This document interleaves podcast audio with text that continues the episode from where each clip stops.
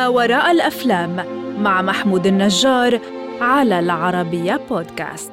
أبوه مسجون وأمه مدمنة، إخواته اتفرقوا وهو من الأفارقة الأمريكان في أمريكا، وبالتالي متعرض للاضطهاد، وفوق كل ده من الطبقة الفقيرة. يا ترى طفل طالع من ظروف زي دي هيكون عامل إزاي؟ وهل لو قلت لك إنه بقى المدافع الأفضل في اتحاد كرة القدم الوطنية هتصدقني؟ ده اللي بيحكي عنه فيلم The Blind Side. النهاردة في بودكاست ما وراء الأفلام هنشوف ما وراء أسطورة من أساطير كرة القدم الأمريكية، ما وراء The Blind Side. خليني أحكي لك الحكاية بدأت إمتى. لو رجعنا بالزمن لسنة ألف وتسعمية وستة وتمانين هنبقى موجودين في وقت تفشي الكوكايين كراك اللي اجتاح المدن الداخلية للولايات المتحدة. في الوقت ده اتولد بطل قصتنا أوهير. أوهير كان واحد من اتناشر طفل لنفس الأم اللي كانت ضحية للمخدرات، ووصل بيها الحال للإدمان، وبالتالي فقدت كل أطفالها، واللي للأسف خلت حياة بطلنا مضطربة من البداية. دي كانت القصة الحقيقية، والقصة اللي هيطرحها الفيلم.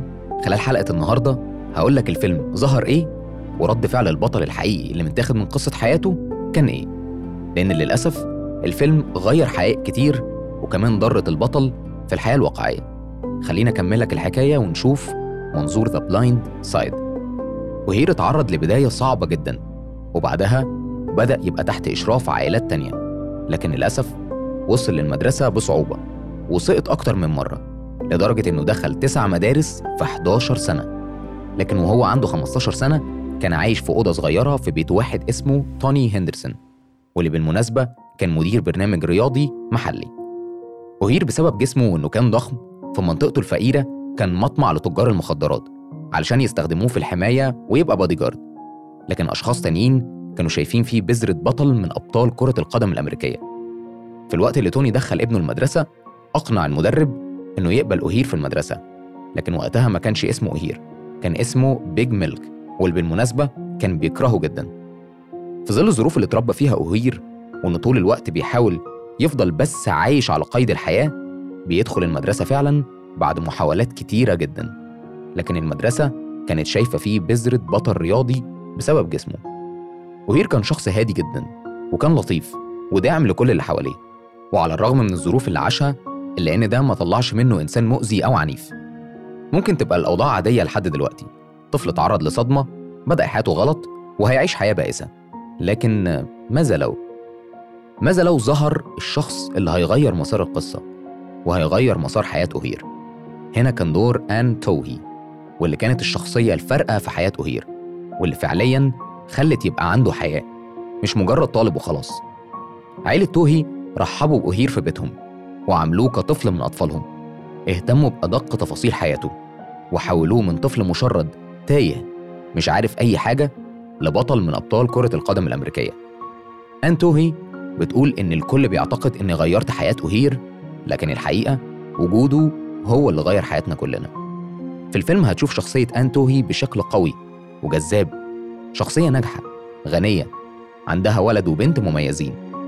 من أسلوب ابنها وبنتها هتستنتج إنهم اتربوا في بيئة وبيت صالح وواثقين جدا في نفسهم، وبالتالي دخول أوهير بيت زي ده هيغير شخصيته كتير جدا.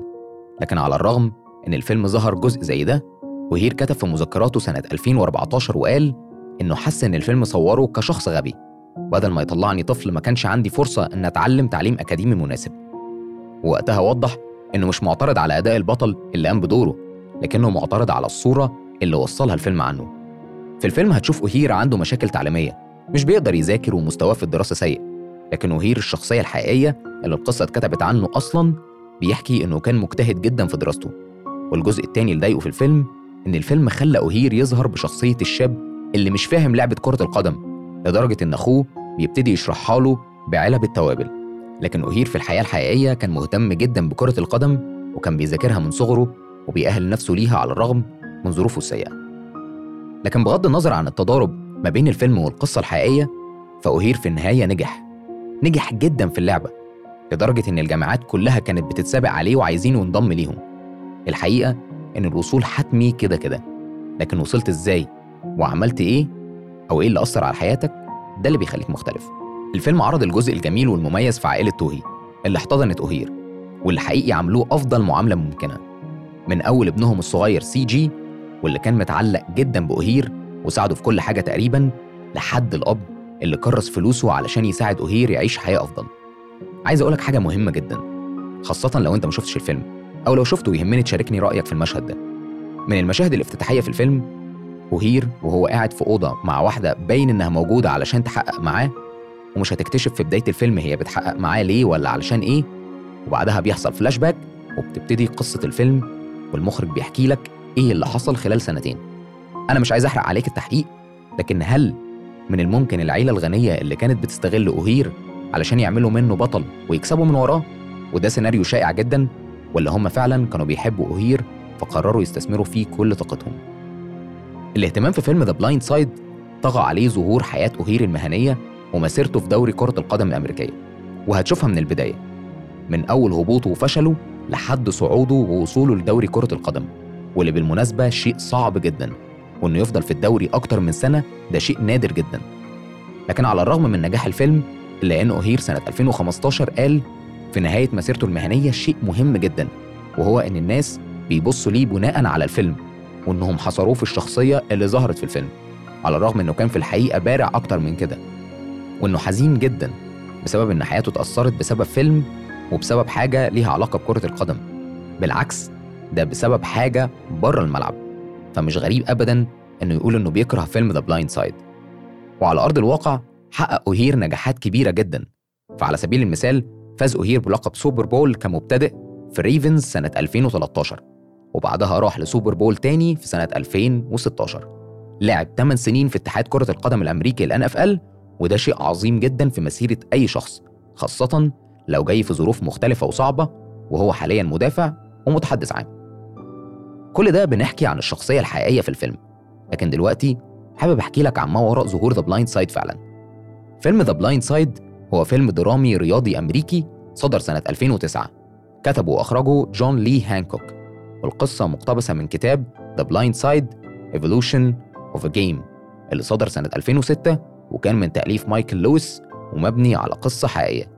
وكان ورا العظمة دي كوينتين أرن اللي قدم شخصية مايكل أوهير، والمبدعة والجميلة ساندرا بولوك اللي قدمت شخصية آن توهي، وفازت ساندرا بولوك بأوسكار أفضل ممثلة عن دورها في الفيلم. الحقيقة مفيش حاجة أنسب وأعظم نختم بيها الفيلم أكتر من خطاب أوهير لمدرسته وقت امتحاناته، لما قال: الشجاعة الشجاعة أمر صعب إنك تفهمه، ممكن تكون شجاع بناء على فكرة أو غلط غبي، لكن مش المفروض إنك تستجوب الكبار أو مدربك أو مدرسك، علشان هم اللي بيحطوا القواعد. ممكن يكونوا عارفين أحسن، وممكن ما يكونوش عارفين. كل ده بيتوقف على أنت مين وجاي منين. يعني ما فيش واحد من ال ستمية واحد فكر في الاستسلام أو إنه ينضم للجانب التاني، قصدي وادي الموت. تسمية سخيفة جداً، علشان كده الشجاعة خداعة. هل دايماً لازم أعمل اللي الناس بتقولي أعمله؟ ساعات مش بتبقى عارف أنت بتعمل كده ليه.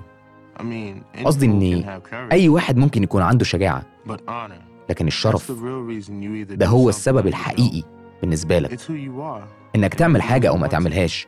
الشرف بيحدد هويتك وانت عايز تبقى مين. لو مت وانت بتحاول علشان حاجة مهمة، فانت عندك الشرف والشجاعة، وده كويس جدا. أعتقد إن اللي قاله الكاتب إنك يجب أن تتمنى الشجاعة وتحاول بالشرف، وتدعي إن يكون الناس اللي بتقولك تعمل إيه وما تعملش إيه عندهم شوية من الاتنين. دي كانت حلقة النهاردة من بودكاست ما وراء الأفلام، المقدم من العربية بودكاست. كنت معاكم أنا محمود النجار.